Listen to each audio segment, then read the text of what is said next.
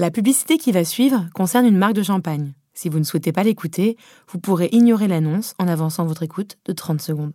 L'histoire de la maison Veuve Clicquot est une histoire d'audace, de créativité et d'esprit entrepreneurial. Engagée par Madame Clicquot en 1805, quand elle reprend les rênes de la maison à seulement 27 ans.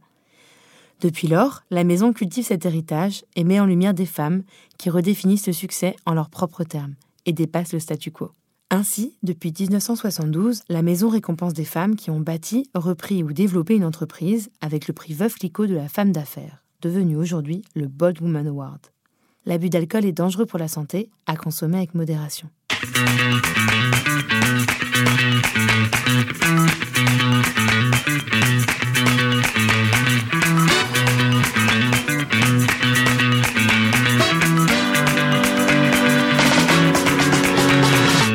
Bienvenue dans Plan de table, le podcast du fooding qui met les pieds dans le plat. Je suis Céline Maguet, journaliste, et dans ces 7 épisodes, nous allons décortiquer ensemble le monde de l'alimentation et de la restauration. Raconter ses problématiques d'aujourd'hui et comprendre de quel bois il se chauffera demain.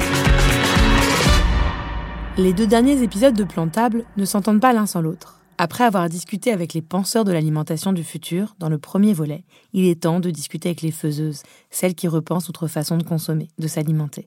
Rappelez-vous, en novembre 2022, nous serons 8 milliards d'êtres humains sur Terre.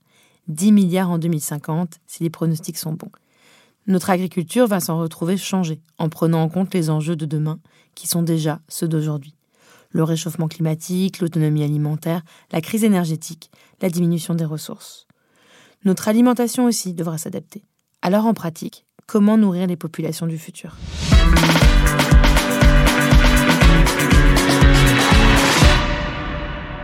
Pour en parler, je reçois aujourd'hui Chloé Charles, cuisinière volante, sédentarisée depuis peu chez Lago et grande défenseuse de la cuisine sans gaspillage avec Réduxio, un service d'accompagnement des restaurateurs pour la réduction des pertes alimentaires. Bonjour Chloé.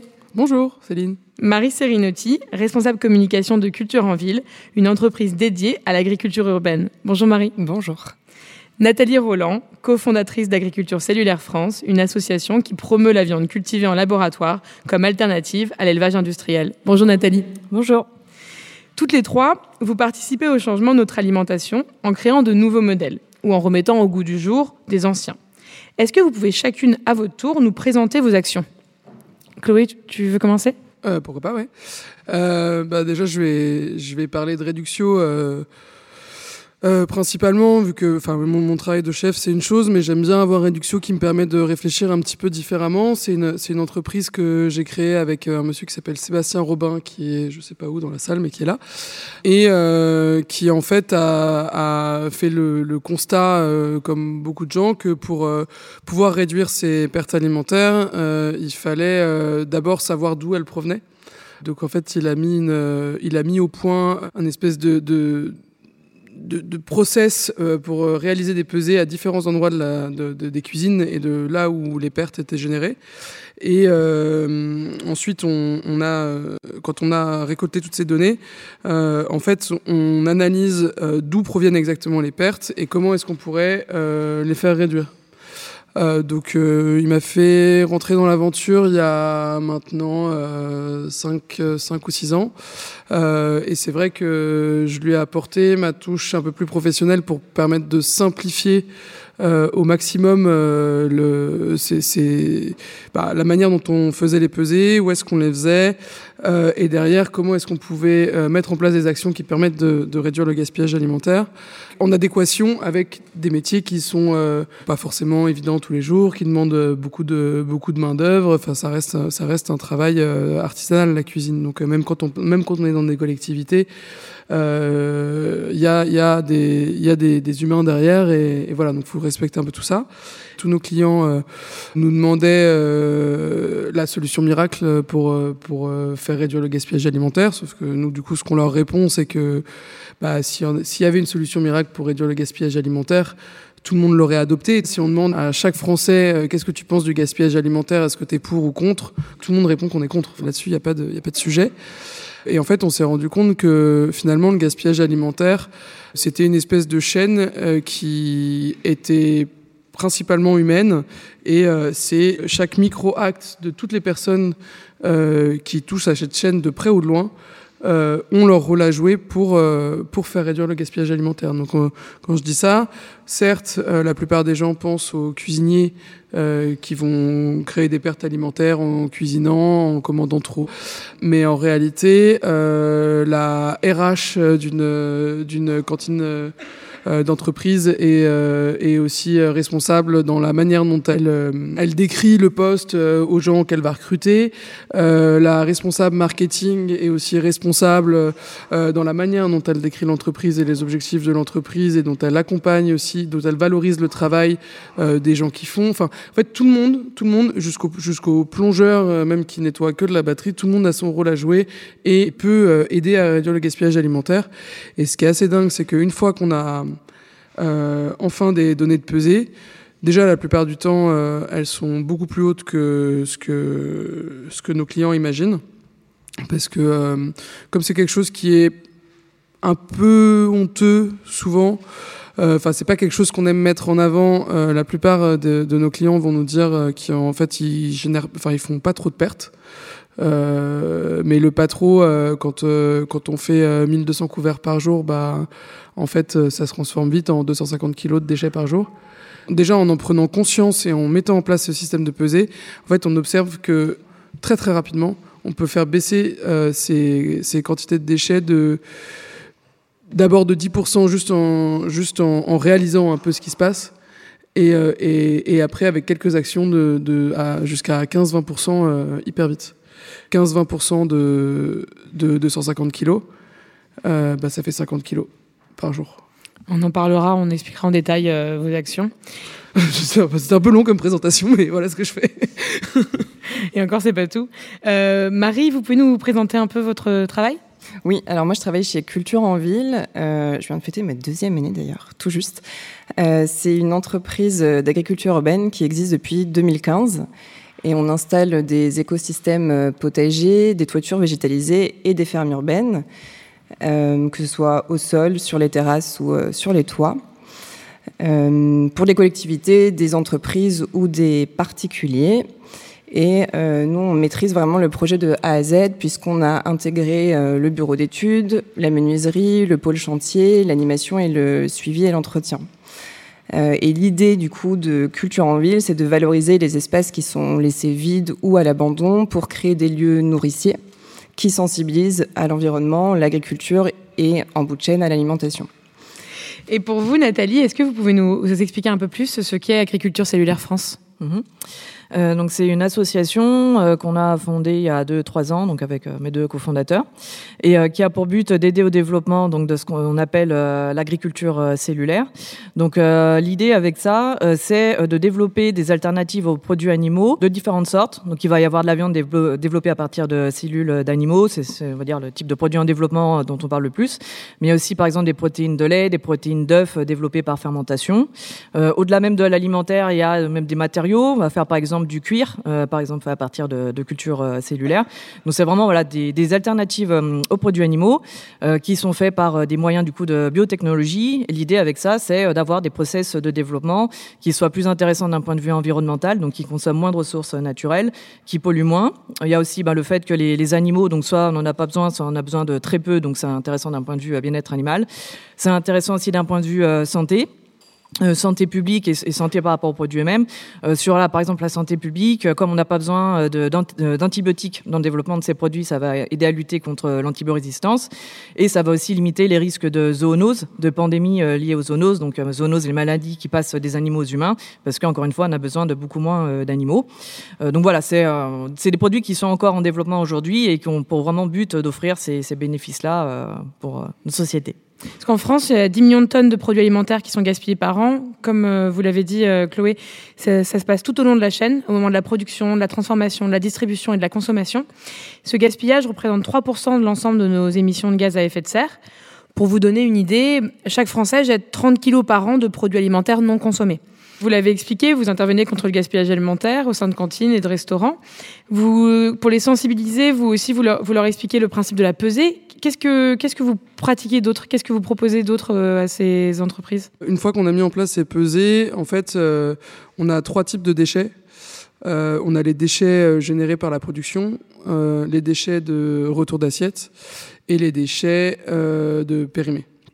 De périmés ou que ce soit des matières des, produits bruts ou des ou des produits transformés dans un restaurant classique, on va dire euh, de la de la mise en place qu'on a, je sais pas, on a fait une purée, euh, on n'a pas utilisé cette purée, elle part à la poubelle. Pour moi, j'appelle même ça la double peine vu qu'il y a aussi du travail là-dedans.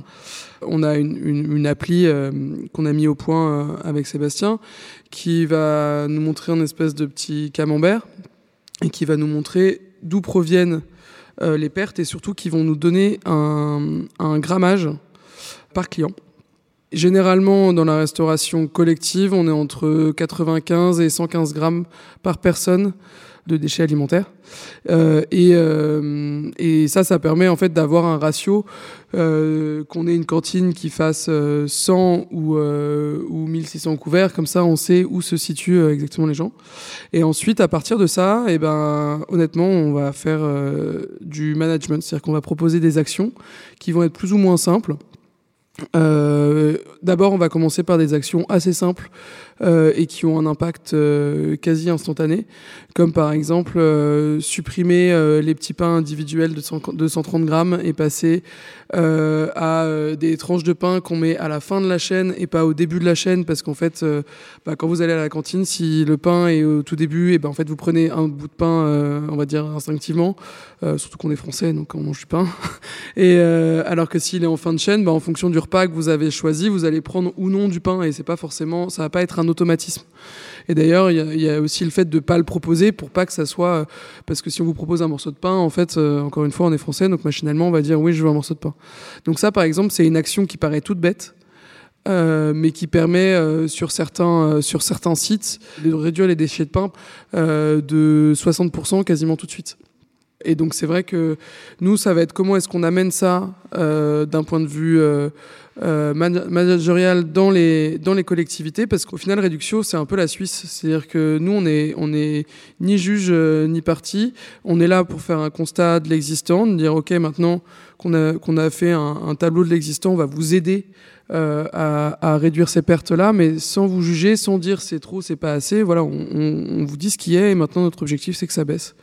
Et ça, c'est vrai que bah, quand euh, les collectivités essayent de le faire en interne, euh, c'est pas forcément simple parce que euh, bah il y a des histoires de, subordination qui se mettent là-dedans, tout le monde qui cherche un peu à harceler la patate chaude aux uns aux autres en disant c'est pas moi qui fais des pertes, c'est toi. Et, et c'est vrai que c'est pas forcément évident à, à gérer en interne. Justement, vous êtes intervenu, vous m'avez parlé d'une cuisine centrale d'une cantine dans une grande ville de France qui sert près de 16 000 repas par jour.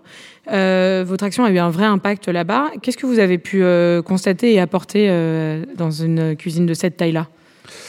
Alors ça c'était assez impressionnant parce qu'en fait bah, déjà moi j'arrive avec un peu mes idées enfin voilà je suis quand même je suis quand même une chef issue d'un milieu de restauration traditionnelle voire même gastronomique euh, donc quand on arrive dans une cantine qui fait 16 000 repas par jour, euh, c'est assez impressionnant à visiter déjà. Le fonctionnement est quand même très différent. Euh, C'est-à-dire que, pour vous donner un exemple, euh, bah, eux, ils réservent en fait des champs de légumes avant même qu'ils aient poussé euh, et ils achètent le champ en entier. En fait, il me disait que, bah, par exemple, quand il commande de la volaille, il commande un poulailler en entier. Et il le commande avant qu'il soit, que, les, poulets soient élevés. les volumes sont quand même assez conséquents. Et euh, pour faire changer les choses euh, quand il y a 200 personnes qui travaillent, en fait, quand on touche à un truc, on touche à, on touche à 15 personnes. Donc la première chose qu'on a fait, en fait, euh, pour leur montrer que ça pouvait marcher et qu'on pouvait changer les choses, euh, c'est qu'il y avait un certain nombre de de barquettes, euh, parce qu'en fait ça marche par barquette euh, de, d'un certain nombre de couverts. Et la première chose qu'on a faite, c'est euh, en fait revaloriser ces barquettes, parce que c'est pas forcément que ne pas produire, c'est aussi, c'est aussi donner les invendus, enfin redistribuer les invendus. et ça, c'est, ça va être une obligation légale quand même en, en 2025. En 2025, les, collectivités vont être euh, obligées de hum, réduire de 50% leurs pertes, de faire au moins, de faire au moins, euh, au moins, c'est pas 15 jours de pesée, mais enfin au moins une pesée par an, euh, et de et de réduire leurs pertes de 50% et de redistribuer les invendus. Euh, ça, c'est, à partir de 2025, ça passe. Euh, et, euh, et, donc, du coup, c'est aussi pour ça qu'on bosse, c'est pour les mettre déjà dans les clous parce qu'ils vont pas le faire du jour au lendemain. Et donc, du coup, on a mis en place ces, ces, redistributions de barquettes.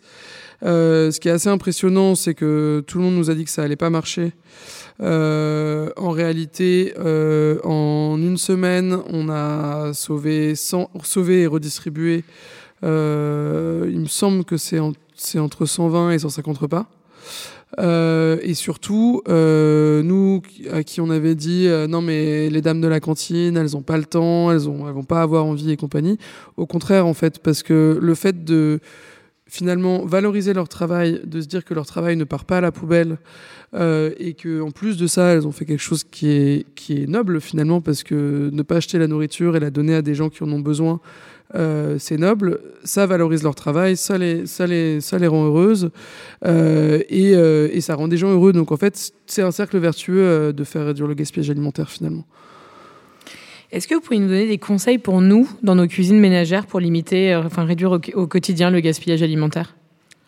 Complètement. Alors, en fait, moi, je, je, ça fait très longtemps que je, parle du sujet. J'ai fait un peu le tour de la question et j'ai commencé par, par professionnellement parlant, euh, cuisiner euh, des fans de radis et des, et des, euh, et des épluchures de céleri.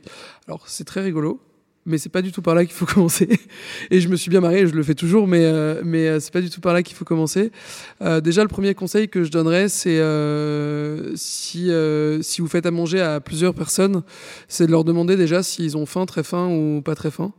Et de leur demander s'ils veulent un ou deux œufs, s'ils veulent, s'ils veulent, je sais pas moi euh, six champignons euh, ou seulement deux, et de cuisiner euh, en fait ce, qui est besoin, parce qu'en réalité même si, même si parfois faire des restes c'est cool, euh, bah on sait jamais trop quoi en faire et c'est souvent ça qui part à la poubelle.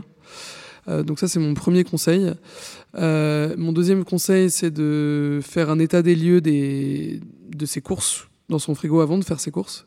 Et mon troisième conseil, c'est de, c'est d'avoir un, ce qu'on appelle euh, en cuisine un économa, donc c'est un placard euh, avec beaucoup de produits secs différents. Euh, beaucoup de céréales, euh, des conserves, des, des, des, des, épices, des, des, des, vinaigres, des huiles, des sauces, parce qu'en fait, à partir du moment où on a ça, surtout quand on vit dans des grandes villes comme Paris, euh, vu que là on est à Paris, euh, en fait où on a, euh, bah, parfois c'était pas prévu, mais en fait finalement ce soir on mange pas à la maison. parfois c'était pas prévu, mais en fait bah, on saute le déjeuner, je sais pas.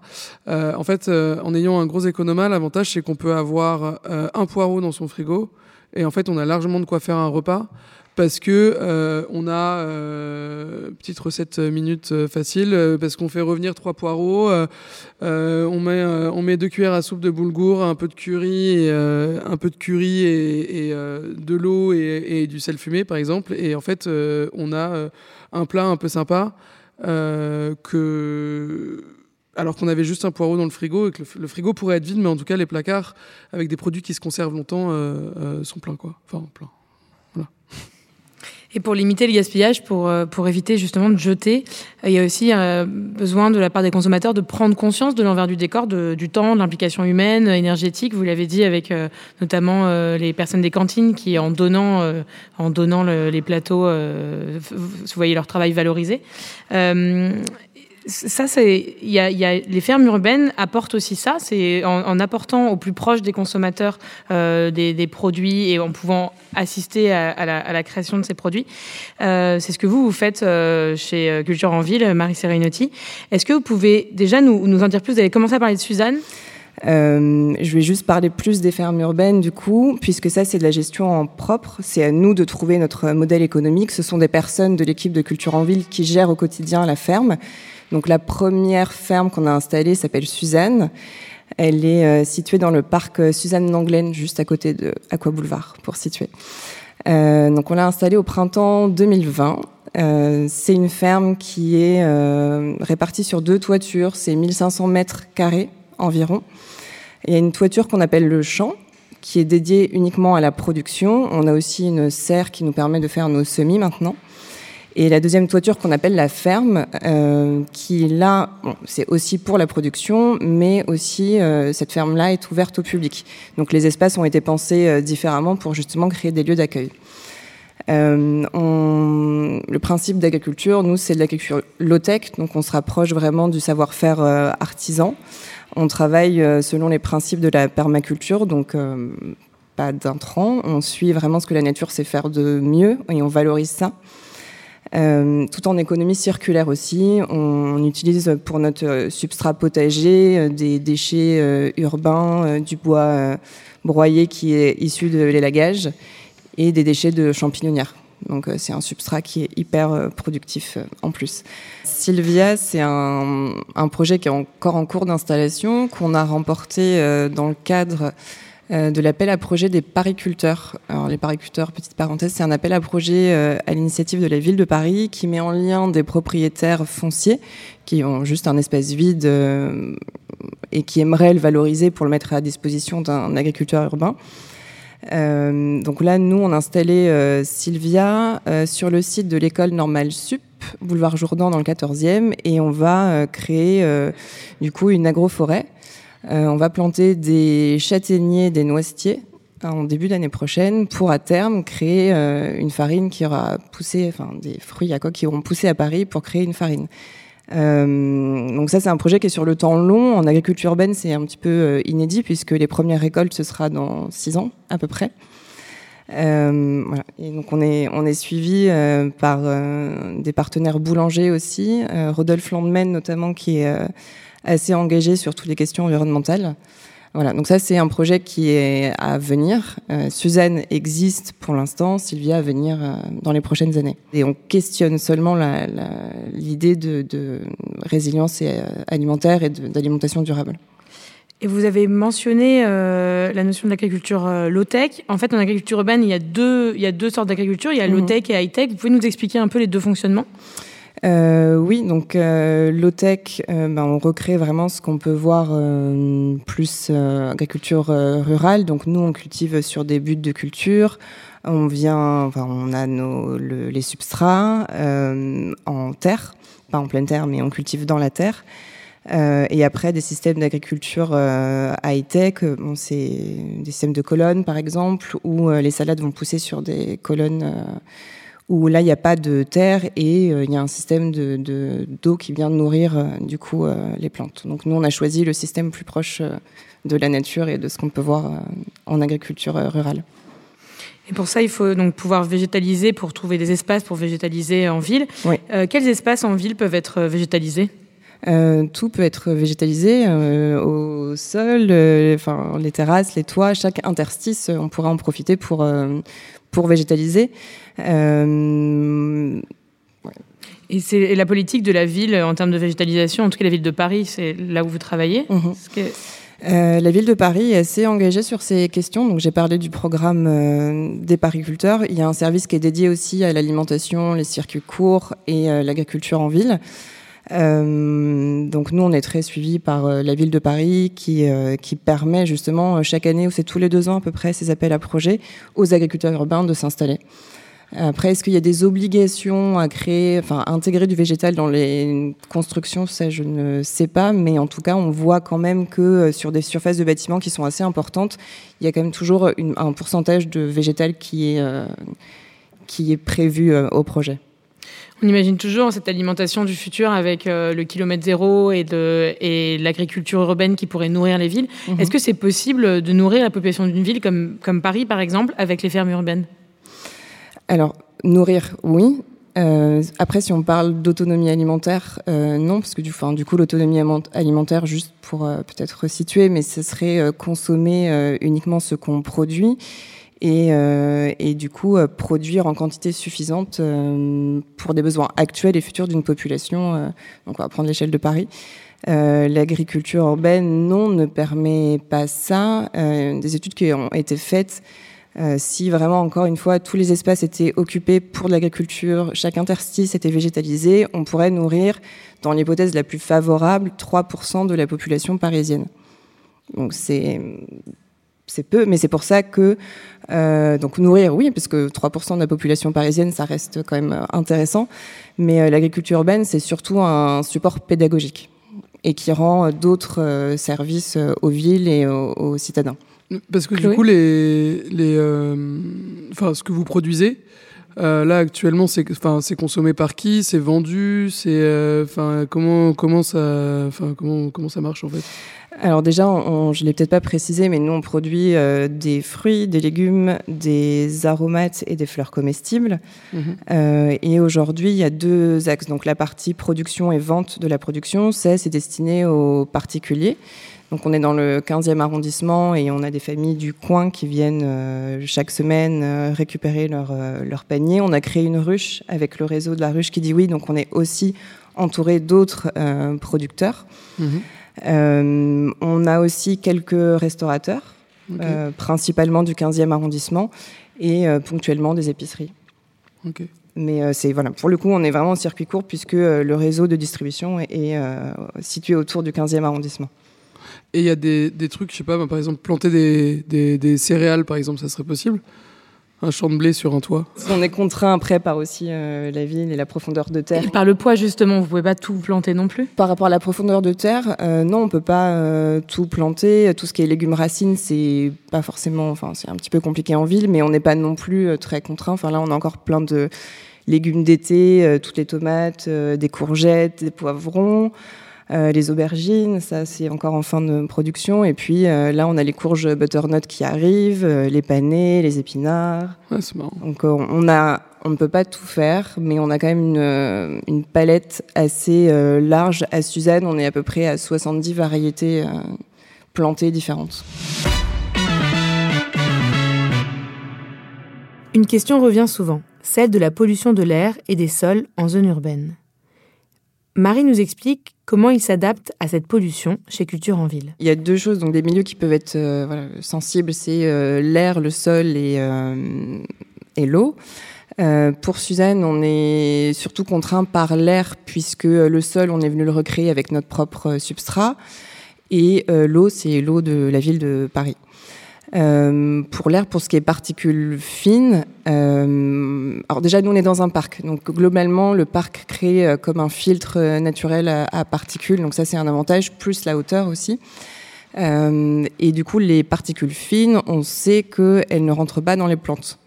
Donc elles peuvent se déposer sur les légumes, les fruits. Il suffit de les rincer comme euh, vous le feriez euh, avec des légumes de supermarché. Enfin, je pense qu'on a tous intégré cette, cette pratique. Euh, et pour toutes les autres particules plus lourdes, on est suivi par AgroParisTech, qui est un institut qui fait de la recherche agronomique et qui a un suivi. Suzanne, on a un suivi bisannuel euh, donc depuis deux ans qu'on est installé, on est régulièrement suivi et euh, AgroParisTech a carrément un bureau d'études qui est dédié à la pollution en agriculture urbaine. Donc c'est des pionniers, euh, ils sont experts, voilà. Et donc on est suivi euh, très sérieusement par ce, cet institut. Et vous disiez que cette agriculture rend d'autres services aux urbains, -hmm. lesquels? Alors, je dirais plus globalement, il y a tous les services qui sont non humains. L'agriculture en ville permet de capter du CO2, euh, de créer, de rafraîchir les villes aussi. Moins de béton, plus de terre, ça, cet effet positif. Euh, ça permet de s'emparer de la question de la gestion de l'eau, puisque l'eau de pluie va s'écouler, du coup, va pénétrer la terre. Euh, et après, il y a tous les services euh, humains euh, qui sont euh, la sensibilisation à l'environnement, à l'agriculture, ça permet aussi de créer des espaces pour reconnecter euh, les citadins entre eux. Enfin, nous, on le voit quand on fait des visites, euh, des ateliers. Euh, c'est des temps d'échange qui sont, qui sont hyper importants. Et ça permet aussi bah, voilà, de reconnecter les, les, citadins à leur alimentation. Et je pense qu'en créant comme ça des, l'agriculture en circuit court, on s'empare de la question alimentaire. Quand euh, on vient euh, à Suzanne, c'est très concret, c'est très visuel, on rencontre les maraîchers. C'est trois personnes aujourd'hui qui travaillent euh, à Suzanne à temps plein. On voit les produits pousser, on comprend la saisonnalité. Il y a vraiment toute cette idée assez vertueuse.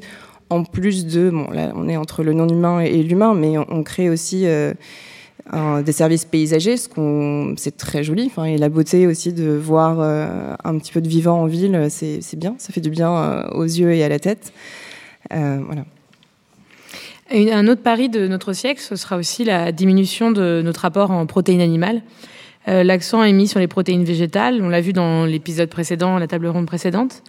Et il existe aussi une autre alternative à l'élevage, c'est la viande cultivée ou viande in vitro qui est produite en laboratoire. Alors Nathalie, est-ce que vous pouvez nous expliquer, nous expliquer comment cette viande cultivée est produite? Mhm. Alors, de façon euh, basique, euh, bah, en fait, l'idée c'est de recréer euh, ce qui se passe à l'intérieur d'un animal, mais bah, à l'extérieur du coup d'un animal. donc, de prendre quelques cellules sur un animal, des cellules souches qui ont pour mission de se, de se développer, de se diviser et de recréer de la viande. On va juste faire ça en fait dans une machine en apportant les nutriments aux cellules pour qu'elles puissent se développer, se multiplier, se différencier.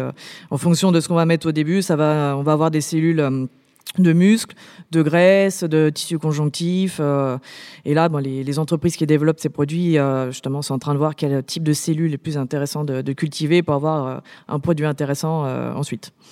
Mais on ne fait que reproduire en fait un process qui se fait naturellement dans le corps d'un animal. En prélevant dans la nature en, prélevant, sur des animaux, oui, quand même. à la base, il y a quand même besoin effectivement de faire des, des prélèvements de cellules sur, sur des animaux. Que vous développez ensuite Voilà. Du coup, j'ai une question. Du coup, en gros, ça veut dire que je prends un petit bout de, je sais pas, je prends 5 grammes de, de bœuf et après, au fur et à mesure, du coup, il grossit. Euh, ça va, oui, se développer. Euh, comme... par exemple, même nous, hein, si on se blesse, euh, ben, les cellules vont se multiplier pour refaire un morceau de, de chair. par exemple, même pour expliquer, en fait, cette technique de base de la culture cellulaire, à la base, ça vient du monde médical. Et on fait ça, en fait, pour créer de la peau pour les brûler, par exemple.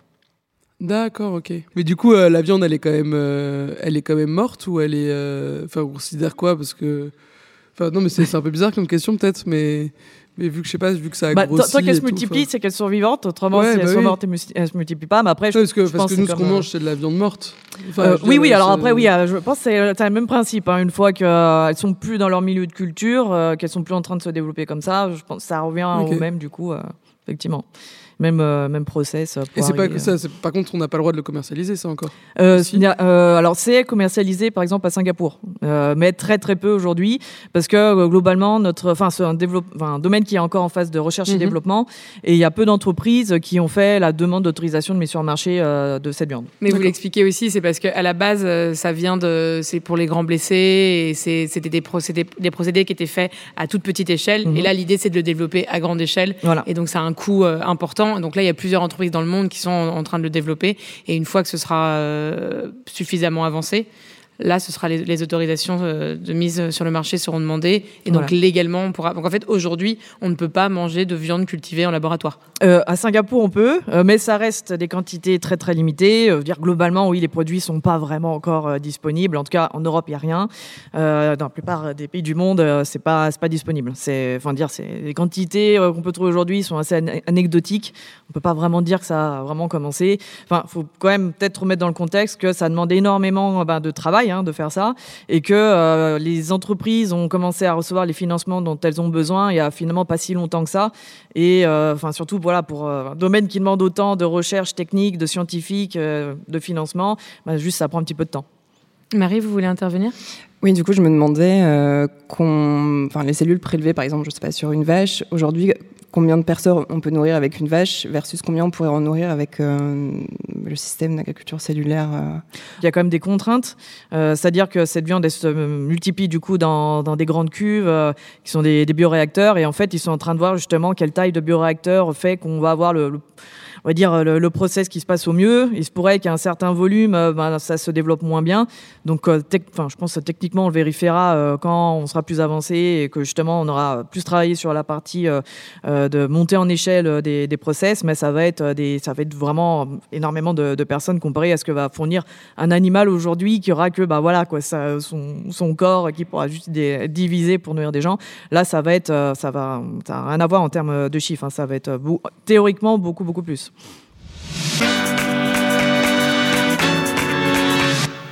L'agriculture cellulaire est encore très coûteuse en énergie.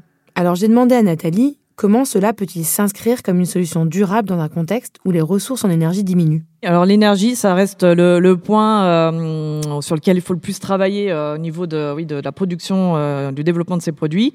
donc l'idée, c'est d'utiliser des énergies propres hein, le plus possible. après, voilà, c'est une des ressources qui, est demandée pour, pour cette production, mais il y a quand même toutes les autres. il va falloir beaucoup moins de terres agricoles, beaucoup moins d'eau, beaucoup moins de, de, matières premières végétales. Donc c'est, en fait, voilà, c'est, il y a il y a plein de paramètres quand même qui prennent en compte. Euh, effectivement, l'énergie, c'est le point sur lequel il va falloir optimiser le plus euh, les process. Mais là, les, euh, les études, les analyses de cycle de vie qui sont faites aujourd'hui, elles sont faites sur des process qui ne sont pas encore, voire pas du tout optimisés. Donc, on va dire qu'il faut continuer justement à avancer dans ce sens-là, euh, parce que de toute façon, ces, ces, produits sont développés pour être plus, euh, durables que le processus de, production de, viande conventionnelle. Donc j'ai envie de dire que euh, c'est quelque chose qu'on doit obtenir. Sinon, l'intérêt serait quand même bien moins intéressant, on va dire, même de tout le domaine d'une manière générale. Vous, vous êtes fille et petite-fille d'éleveurs. Vos parents étaient pisciculteurs et votre grand-père élevait des cailles. Quels sont vos arguments en faveur de l'agriculture cellulaire? Ah bah, C'est euh, surtout d'arriver à nourrir euh, le plus possible de, personnes, de répondre à la demande en produits animaux qui est en train d'exploser à travers euh, la planète, parce que les pays en développement bah, veulent consommer énormément de produits animaux comme on va le faire dans les pays riches, qui ne se faisaient pas avant. Donc vraiment, la demande est en train d'exploser. Et pour répondre à cette demande, c'est compliqué, parce que l'élevage, bah, ça consomme beaucoup de ressources naturelles. Et on voit que l'élevage industriel montre certaines limites, qu'il est quand même de plus en plus euh, critiqué. Donc euh, l'idée, c'est vraiment de, bon, bah, la demande est énorme, les gens veulent continuer à, manger ces produits, bah, comment on fait? Donc euh, il va y avoir les gens qui travaillent sur les, protéines végétales, il va y avoir d'autres... voilà, par exemple, qui vont travailler sur les protéines d'insectes, bon, bah là, ça va être encore une autre possible méthode qui pourra aider à, à, répondre à cette demande. Et pour moi, ce qui est intéressant dans ce domaine, c'est que techniquement, je pense que c'est avec cette justement ces techniques-là qu'on va avoir le plus de chances de développer des produits qui sont les, plus proches possibles des produits animaux euh, qu'on consomme aujourd'hui en termes de propriétés organoleptiques. Vraiment retrouver le, même plaisir, enfin c'est quand même le but. C'est de, retrouver ça, euh, donc les qualités du produit, la façon de le consommer, la façon de, cuisiner, tout ça. Euh. Vraiment, en fait, l'idée c'est que le, consommateur n'ait pas beaucoup euh, d'efforts à faire, parce qu'aujourd'hui, par exemple avec les protéines végétales, il va y avoir quand même un certain effort à faire, parce que c'est des produits qui forcément sont bah, pas, forcément très proches des produits animaux qu'on consomme. Justement, est-ce qu'il y a des, tests qui ont été faits auprès de, la population ou de cuisiniers sur les, premiers essais mhm. bah, Aujourd'hui, il y a quand même peu de tests, hein, parce qu'on a surtout des, prototypes euh, qui sont mis au point par des entreprises. Et euh, bon, ils font des tests chez eux, mais c'est pas comme si aujourd'hui on pouvait vraiment. Enfin, ça, se fait à toute petite échelle en fait. On a, on a l'avis que de certaines personnes dans le monde qui ont pu goûter ces prototypes qui sont plus ou moins avancés. Est-ce que vous, vous avez goûté?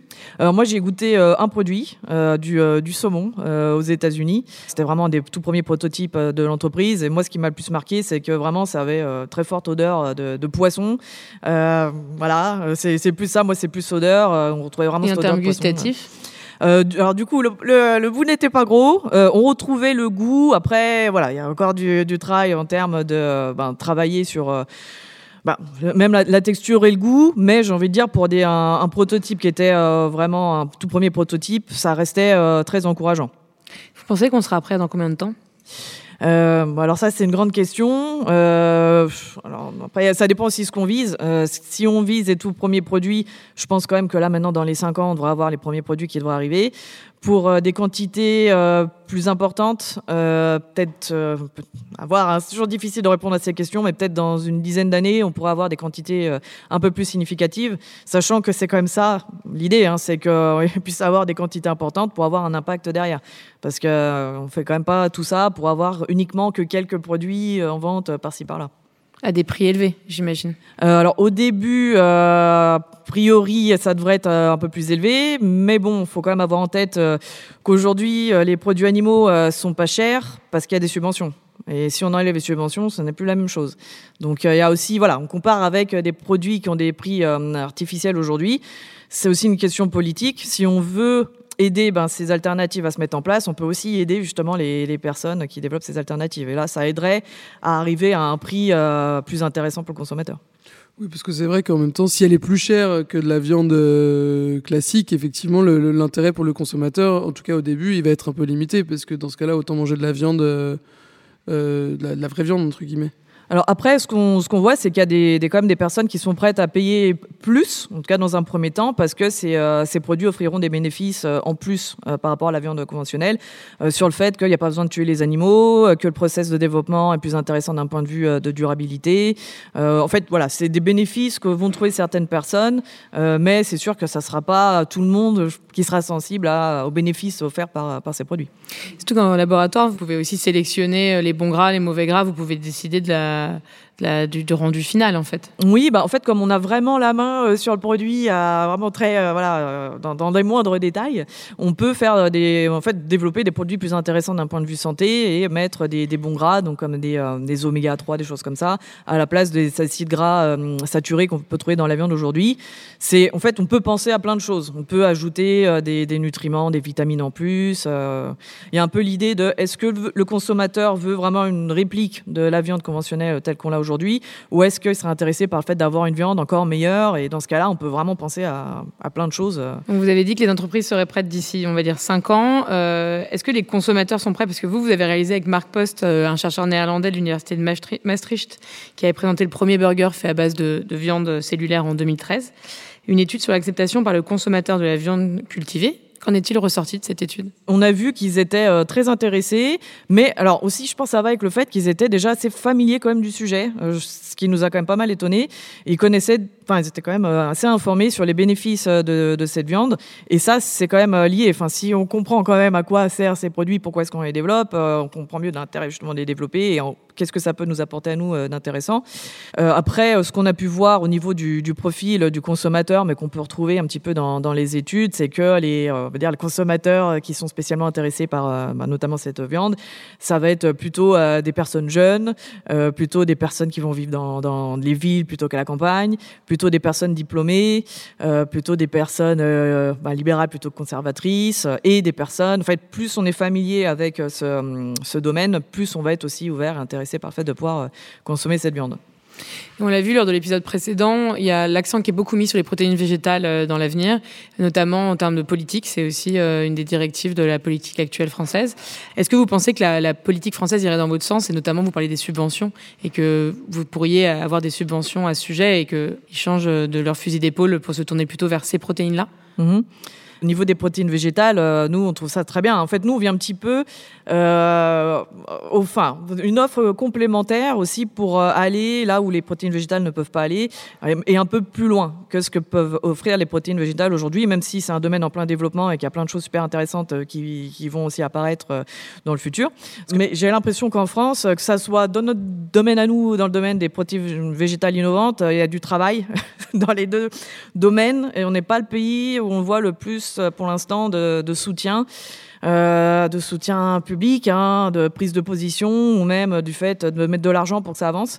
Nous, par exemple, dans notre domaine, ce qu'on a pu voir, il y a quelques mois, c'est que, par exemple, le gouvernement des, Pays-Bas euh, a octroyé une sorte de subvention de 80 millions d'euros pour aider au développement du domaine de l'agriculture cellulaire chez eux et pour vraiment créer tout un écosystème, aider ben, en fait tous les acteurs de cet écosystème à faire en sorte que les choses avancent. Après, là, bah, c'est aussi une question de volonté, euh, c'est-à-dire que les Pays-Bas, eux, ils veulent euh, se positionner en leader, prendre de l'avance là-dessus. C'est un pays qui, d'une manière générale, est dans l'innovation, parce que c'est un pays qui est petit. Ils savent que par rapport à d'autres gros, pays, comme euh, bah, par exemple la France, ils ont moins de, moyens. Du coup, ils misent quand même sur des secteurs d'avenir et ils mettent les efforts pour que ça bouge. Alors que dans des pays peut-être comme la France, là, ben, il y a, en tout cas, dans notre secteur à nous, on pourrait faire mieux. Et vous pensez pas que c'est aussi parce qu'on a une culture gastronomique euh, qui est quand même euh, très forte et, et très ancrée Enfin, je veux dire, euh, on a. un attachement à la viande. Ouais, enfin, il y, a quand même la, la bouffe chez les Français ou chez les Italiens aussi. On est un peu on est quand même particulièrement attaché, alors que les Néerlandais, on peut pas dire quand même que leur culture gastronomique soit formidable, quoi. Enfin, je, je veux pas, je fais un peu ma française, mais. Euh, ouais. Alors après, moi, ce que j'avais entendu justement chez eux, hein, quand on avait parlé de ça, ils m'avaient dit, oui, bah, les Français en même temps, ils, consomment beaucoup McDonald's, ce qui est complètement vrai. Oui, mais un attachement au produit. En fait, elle entend plutôt l'attachement au produit que certes, on a une culture gastronomique, mais on a un attachement au produit et à la façon dont il a été produit. Ça. Oui, oui, enfin, malgré effectivement le, fait qu'on soit un des plus gros marchés du monde pour McDo, on est quand même, enfin, on a quand même un truc qui est ancré en nous gastronomique. Oui, après j'ai l'impression que plutôt le, français a tendance à être plus résistant au changement, euh, d'une manière générale. C'est pas faux. Est-ce que vous, vous, le constatez euh, toutes les deux dans, dans, votre, dans vos actions aussi, la résistance au changement? Ah complètement. Bah, nous c'est notre plus gros notre plus gros frein, c'est qu'en fait quand on propose des actions euh, avec Reduxio, en fait on va changer des, on va changer la manière dont ça fonctionne et, et la plupart du temps on nous dit ah non mais c'est pas possible pour ci pour ci pour ci pour ça. On vient souvent à parler d'argent, mais euh, même l'argent n'est pas forcément un levier, étant donné que les coûts matières sont calculés en incluant la perte alimentaire.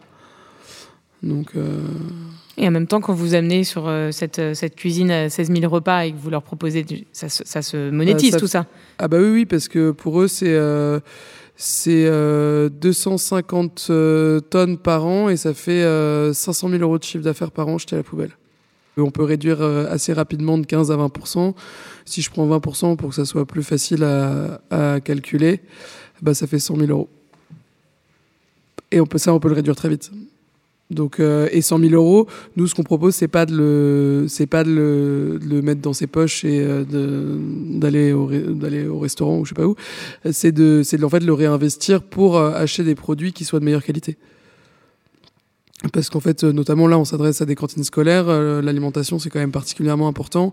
Et donc, du coup, euh, consommer des produits qui soient de meilleure qualité, labellisés, bien élevés pour de la viande. Enfin, c'est un peu c'est différent de ce dont on parlait là, mais c'est quand même, enfin, c'est vertueux.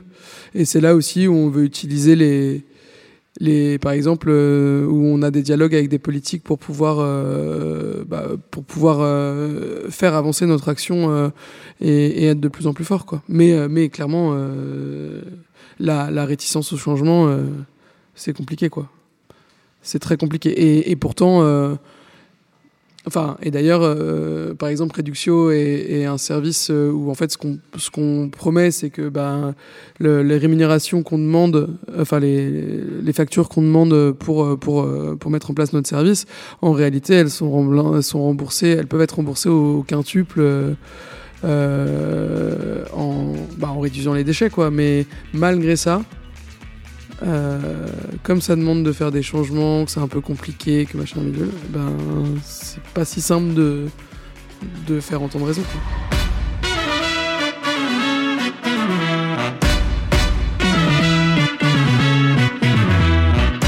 Pour reprendre à ma sauce ce que Bruno Parmentier disait dans l'épisode précédent, filant une métaphore littéraire, ce sont les faiseurs qui donnent le curseur.